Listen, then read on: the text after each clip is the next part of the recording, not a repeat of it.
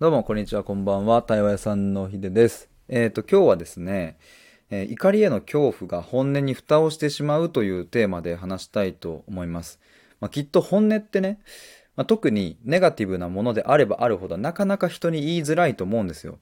で、言いづらいから、それをこう我慢して我慢して溜め込んで溜め込んで、で、どっかの段階でドーンと爆発して、つい強く言っちゃって、えーで、つい強く言っちゃったから、あー、言い過ぎた、みたいな、言わなければよかったってなって、また反省してために行くみたいなケースもあるし、えーそもそも爆発すらできないとか、そういうこともあるかなとは思うんですけれども、えーその本音に蓋をしてしまうっていうのは、どういうからくりで起きているのか、どんなメカニズムなのか、まあ、その結論が、えー恐怖、怒りへの恐怖っていうところから来ている。まあ、このケースが、まあ、すごく多いなと思いまして、えーまあ、もちろん他にも理由はあるにしても、うん、少なくともこれは、えー皆さん、その本音が言えないって悩んでる人の多くに共通する部分なんじゃないかなと思います。あちなみにですね、これについて昨日 YouTube の動画も撮りましたので、もしよかったら概要欄から飛んで見てもらえると、そして高評価とチャンネル登録していただけると嬉しいです。で、これね、あの、今日の話は何かというと、えー昨日僕が対話プログラムのクライアントさんと話している中で出てきた、えー話題なんですよ。確か6回目の対話だったんですけれども、で、その相談者の方から、えーどんな、話があったか、まあ、どういう流れでこの対話が進んでいったかっていうと、冒頭は、ちょっとモヤモヤしたことがあるっていう、そこからのスタートでした。で、どんなモヤモヤだったかっていうと、まあ、その方地方にいるんですけれども、東京に、えーとある交流会に参加するために、えー来たそうなんですよ。で、その交流会、だいたい8人とかぐらいかな、えーそんなに大きくない、えっ、と、交流会で、えそこでこう、参加した時に、まあ楽しかったは楽しかったんだけども、まあ一つちょっとこう、悔しさというか、モヤモヤが残ると。まあそれ何かっていうと、その交流会で話している時に、その東京でとある方の、まあ、個展が、絵の個展がやってると。で、しかもそれが今日まで。今日までっていうのはその交流会当日、その日まで。で、しかも最終日だから時間がちょっと早く終わってしまうと。っていう情報をその場で相談者の方が聞いたそうなんですね。で、その方絵も好きだし。だから、まあちょっと行ってみたいな。っていうかめっちゃ行きたいなと思ったんですが、自分からね、この交流会に参加すると言った手前、なかなか言い出せないと。要は途中でね、すいません、ちょっと先に失礼します、みたいなのって、まあなんだろうな、言ってしまえば、意外と、あ、言えたわ、なんだけど、言うまでって結構ね、あ、今かな言えるかなとかっていうタイミングって、やっぱついつい、あの、僕もね、すごいわかるんですけど、タイミング見計らっちゃってね、結局言えないみたいなことあると思うんですが、で、その方も最終的に言えずに、その個展に行けなかったそうなんですよ。で、すごいそれが、えー、もやもやが残るということで、えそんなテーマというかね、話題からスタートしたんですが、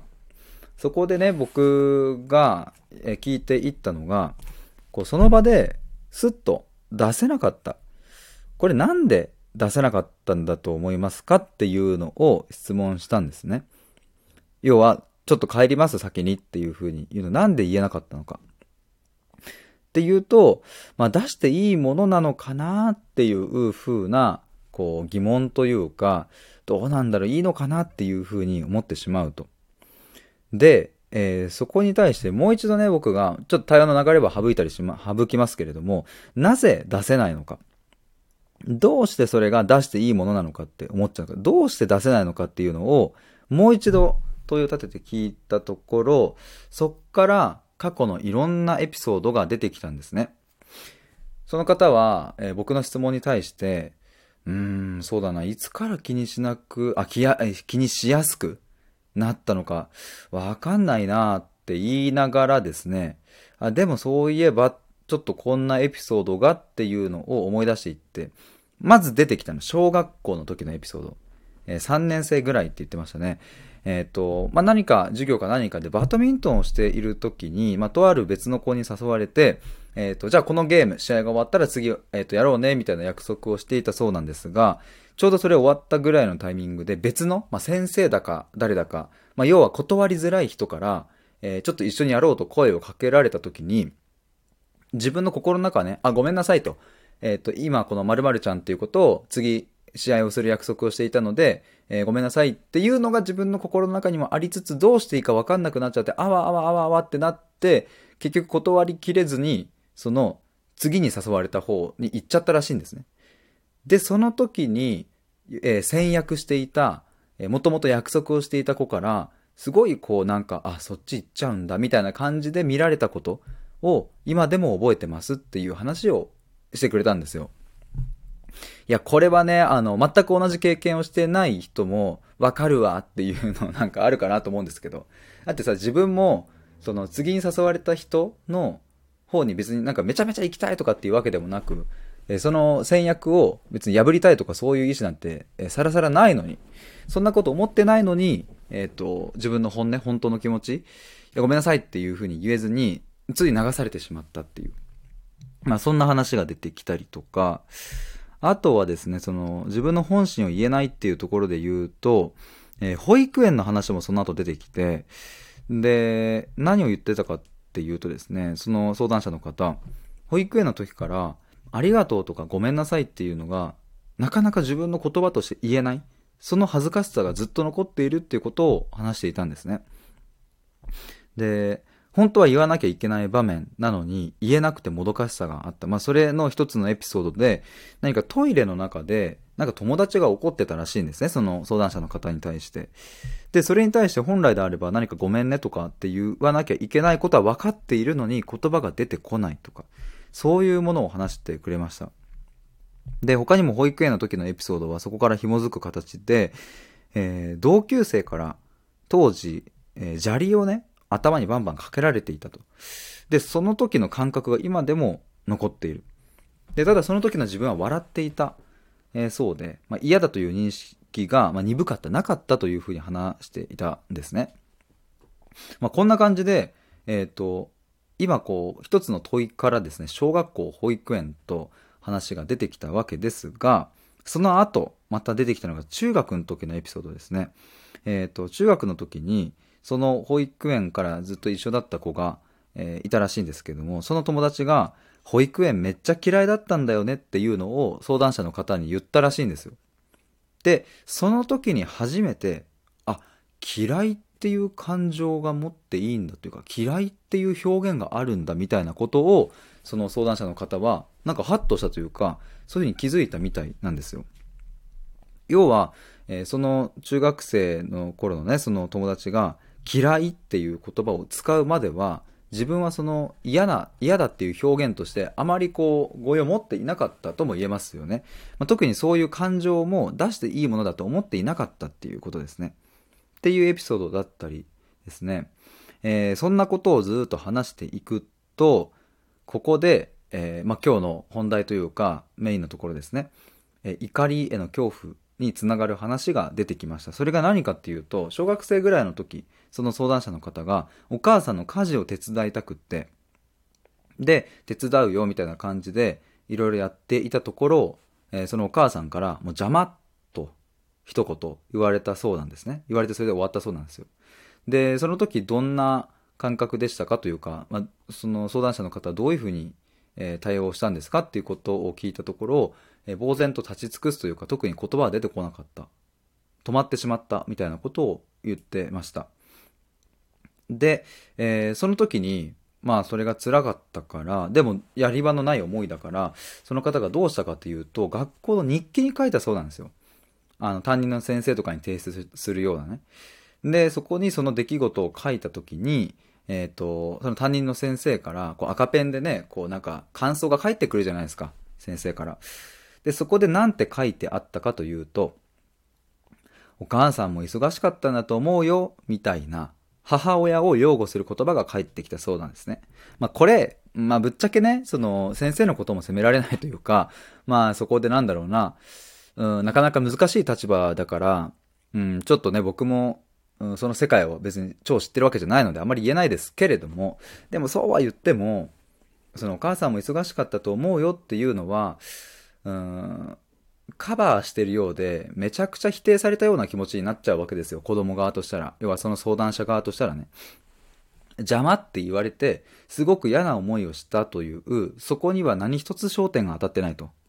その方も言ってましたが、せめて一言でも、それは辛かったねとか、苦しかったね、悲しかったねとかっていう共感が一つでも一秒でもあれば、また話は違っていたかもしれませんが、その担任の先生は、そこには触れずに、お母さんもきっとね、仕事も忙しかっただろうし、いろいろ大変だろうしっていう風な、まあ、全面的に母親を擁護する形での日記の返信だったそうなんですね。っていう感じでもうこれで、えっ、と、邪魔と言われて、えっ、と、自分の存在をこう否定されたように感じ、えそれをなんとか外側に助けを求めようと必死に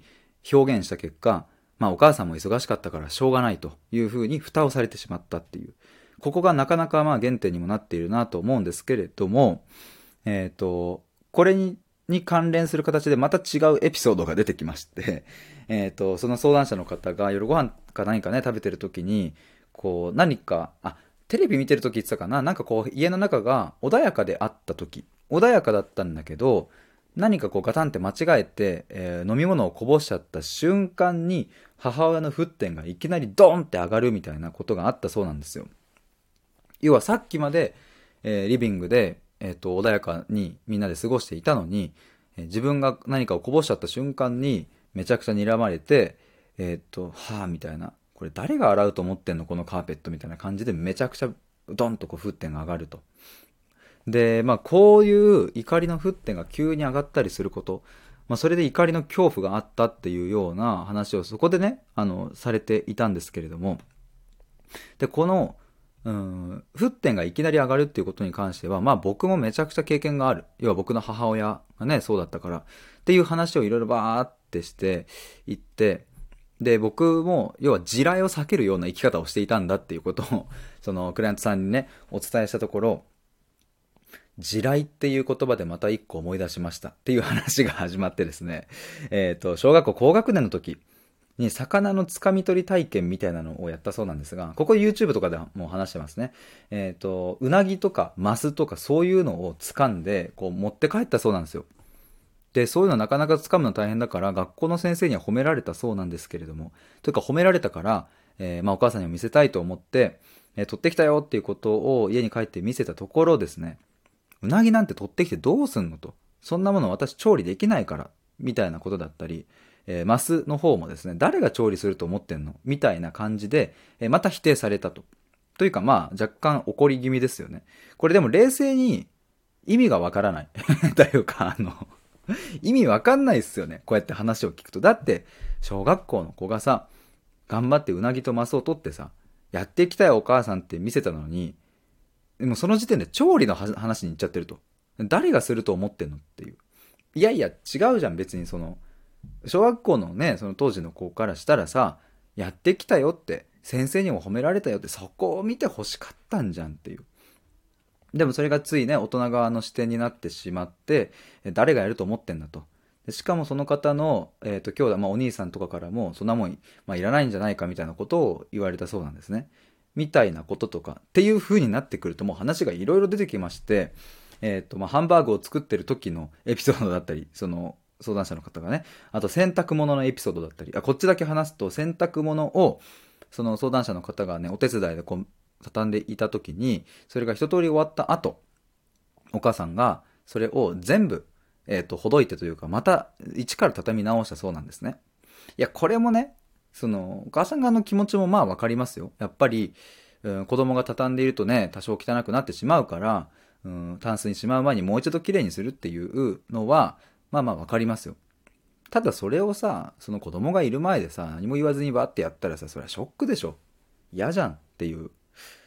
だから、もしもう一度畳み直すのであれば、あの、まずはね、いや、ありがとうと。あの、こういうふうにね、手伝ってくれて助かったよっていう風な声かけをした後に、もっとここやれば、もっと上手にうまく畳めるから、え一緒にちょっともう一回挑戦してみないとかっていう風にして、もう一回一緒にお母さんとやってみるとか、もしそこまでちょっと正直時間がないのであれば、一緒に教えるのはちょっと大変なのであれば、ありがとうとだけ言って、その子供がいないところでさ、ちょっとこう、畳み直すとかね。なんかそういう工夫もできるんじゃないかなと思うんですけれども。でもそれでもやっぱショックだったみたいです。まあ、みたいな感じでめちゃくちゃこんなエピソードが出てきたんですけれども、ちなみにね、これ6回目というかこのプログラムを申し込む前にもこの方は僕の、えー、単発の対話とかを申し込んでくださってたので、もう、なん、かれこれ何時間話したかっていうともう、かなりの回数時間を話してますが、それでも今日初めてこの話が出てきたんですよ。で、その方もまさかこの話をするとは思ってなかったし、なんなら自分の中にこういう話があるとすら思っていなかった。だから、正直驚いたけど、でも嬉しいと。こういうことがあったんだって思えたことが嬉しいですっていう風な話をされていて、まあ、要はですね、この自分の本音が出せない怖い、本当の気持ちを伝えられないっていうのって、うん、なんかどこか自分の心が弱いからとか自分がいけないというか、まあ、自責の念に駆られてしまうことが多いと思うんですが、実はこれ、もう幼少期の頃だったりから、人からね、もうその本音を言うのが怖いって思うだけのことをされてきたっていうことが、まあ、まあもうそれなんですよね。でもそこになかなか記憶が結びついていかないから、やっぱ自責の念に駆られてしまうんですけれども、こうやって根っこが見つかるとですね、あ、そういうことだったのね。自分はだから本音を言うのが怖いんだっていうからくりがわかるから、そういう意味で嬉しさがあるっていう、これはもうめちゃくちゃ共感するところなんですけども、もう一度ちょっと話を戻すとですね、やっぱり、えっ、ー、と、たったの90分だけでもこれだけのエピソードが出てくるので、まああの、本当にその記憶に残ってないもの、うん、記憶に残ってないエピソードというかね、出来事も含めたら、まあ、まあ本当にたくさんあったんだと思います。毎日あってもおかしくないレベルなんじゃないかなと思います。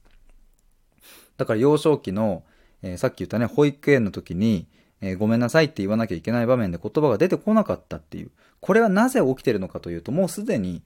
えー、幼少期の頃、家の中で母親がいきなりね、急に怒りの沸点が上がるっていう経験をもうすでにしていたから、だからもう0歳から1歳、2歳のタイミングでもうしているので、その怖さを知っているっていう。だからごめんなさいっていう本当の気持ちを伝えてしまうと、何かその後にとんでもない爆発が待ってるんじゃないかとか、そういう怖さに駆られるんですよね。きっとですけど、僕の予想ですけれども、まあその過程内ではごめんなさいと仮に正直に言ったところで、えー、それ以降の対話的な発展はおそらくないだろうし、要はごめんなさいって言った時に、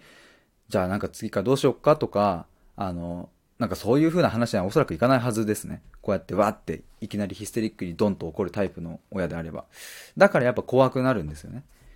で、それが、うん、回り回って、その、えっ、ー、と、今日の最初に話した古典会場に本当は行きたいけどその場で、あの、ごめんなさい、ちょっと先に出ますねっていうのが怖いっていう、そっちにまで繋がっている。要は、もう、幼少期から母親、父親と、うんとやってきた対人関係っていうのが、そのまんま社会の外側の対人関係のベースになっているっていうことですね。まあこういうふうに結論付けてしまうと、じゃあどうしたらいいんだよと。あの、もう抜け出せねえじゃねえかっていうふうに、えっ、ー、と、なっちゃいそうなんですけど、いやいやそんなことないと。むしろここまでたどり着かないで方法論的なものばかりに、えー、と目を取られてしまってそればかりを試している人が多すぎるしそういう方はまああの一過性のねその瞬間はもしかしたらうまくいくのかもしれないですがやっぱりそれ以降のうんとなんだろうな根本的な変化変容っていうのはやっぱり起きていかないからだから僕はそういうちゃんと原因を突き止めること。ちゃんとからくりを分かるっていうこと。これは本当に本当に大事な、一歩前に進むためには大事なことだなと思いますし、むしろ方法論なんかよりも、そういう仕組みになっていたということを知ることの方が、よっぽど心が軽くなったり、前に進んだりできるんじゃないかなと思います。まあね、あの、ちょっとまた話は飛び飛びになっちゃいますが、僕ね、他のクライアントさんもと話した時にも、あの、幼少期の話になって、で、その、まあ別の方ですけれど、あの、夜泣きをしないめちゃめちゃいい子だったらしいんですね。赤ちゃんの時。で、まあこれもね、もちろんその、真実はわかんないですけれども、夜泣きを全くしないっていうのは、もうその時点ですでに分かってるんですよね。赤ちゃん側も。自分が泣いて、えっ、ー、と、自分の意思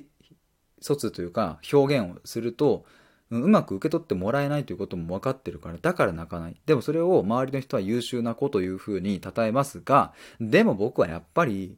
うんと人間のこう健全なね人格形成とかそこを考えると夜泣きがないとか、まあ、あと反抗期がないとか、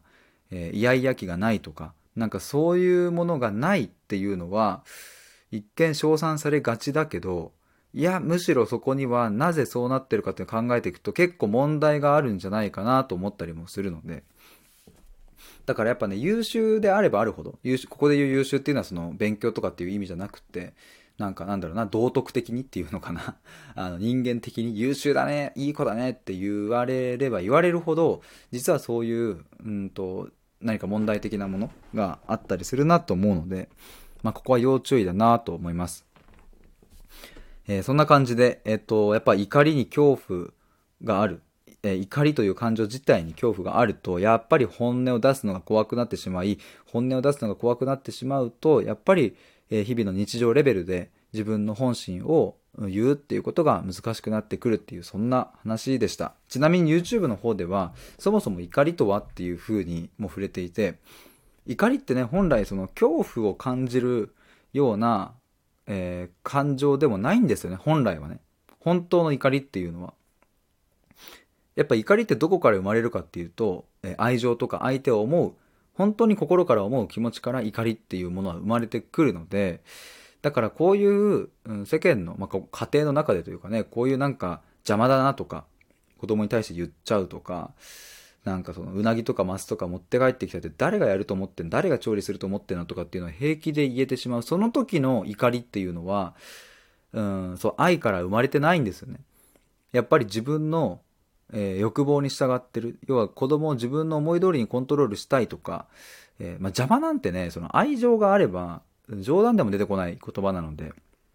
だから、なんかその、そっち側のね、欲望的な方から発されている言葉だから、だから怒りが怖くなってしまうっていう風になるんだろうなと思います。し、僕もそうでしたし、僕もそれが多分、うん、母親からね、ずっとそれがあったから、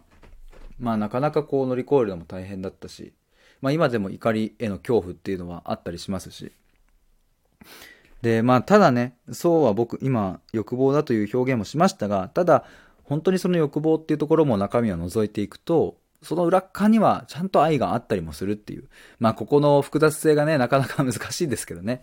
うん。まあ、あの、その、なんだろうな、別に邪魔っていう言葉も、うん、じゃあも、元というかね、あの、ちゃんと丁寧に丁寧に紐解いていけば、本当に心の底からもう、いなくなる邪魔だと言ったかというと、多分そういうわけでもないと。もちろん心の奥奥奥の底の方では愛しているんだけれども、それが何かこううまい形で伝えられなかったり、言葉としては、表現としては、うん、あまり良くない言葉になっているだけであって、それが欲望的なんだけども、実はその欲望はどっかから生まれているってなると、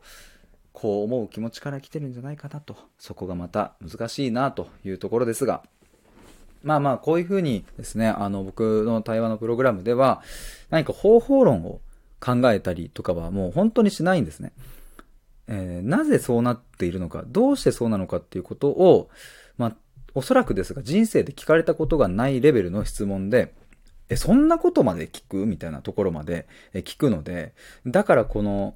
ずっと今まで封印してきた記憶とか過去の出来事っていうのがバーッと鮮明に蘇ってくるわけですが、そこまでやります。そこまでやった時にしか、えっ、ー、と、見えてこないものがあるので。だから僕は新しい目標を掲げましょうとか、3ヶ月後こういう風になっていましょうというものは一切決めないです。もう今の状態、今のそのあなたの苦しみだったり、悩みだったりを徹底的に、丁寧に丁寧に観察して一緒に考えていくっていう、もうこれをとにかく毎回毎回やっていくので、で、これをするとね、あの、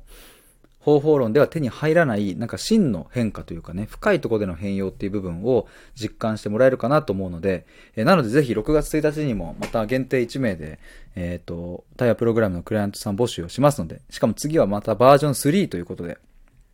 あの、1、バージョン1、2からね、またどんどんどんどんアップデートして、えー、どんどん改良しているその3が、えっ、ー、と、登場しますので、えー、ぜひお待ちしております。えっ、ー、と、公式 LINE の方に登録いただくとですね、あの、そろそろ、えっ、ー、と、体験的なもの、ちょっとあの悩んでいる方向けに出そうかなとも思っているので、ぜひよかったら公式 LINE 登録もお願いしますっていうのと、そうだ、もう一個。7月9日、日曜日に、えー、ミシルさん、ミシラのミシルさんとオフラインの対話会をやることになりまして、で、限定6名で募集かけているんですけれども、なんともうすでに3名の方から、えー、応募いただいておりますので、残り3名です。で、もうまだ先になりますが、意外とこの早いペースでいくと、もう5月中には埋まるんじゃないかなと思いますので、もし、もう、あの、行きたいという方はお早めに申し込みください。こちらも詳細を、えー、概要欄のリンク載っけておきますので、覗いてみてください。えー、ということで、今日は以上で最後まで聞いてくださりありがとうございました。バイバーイ。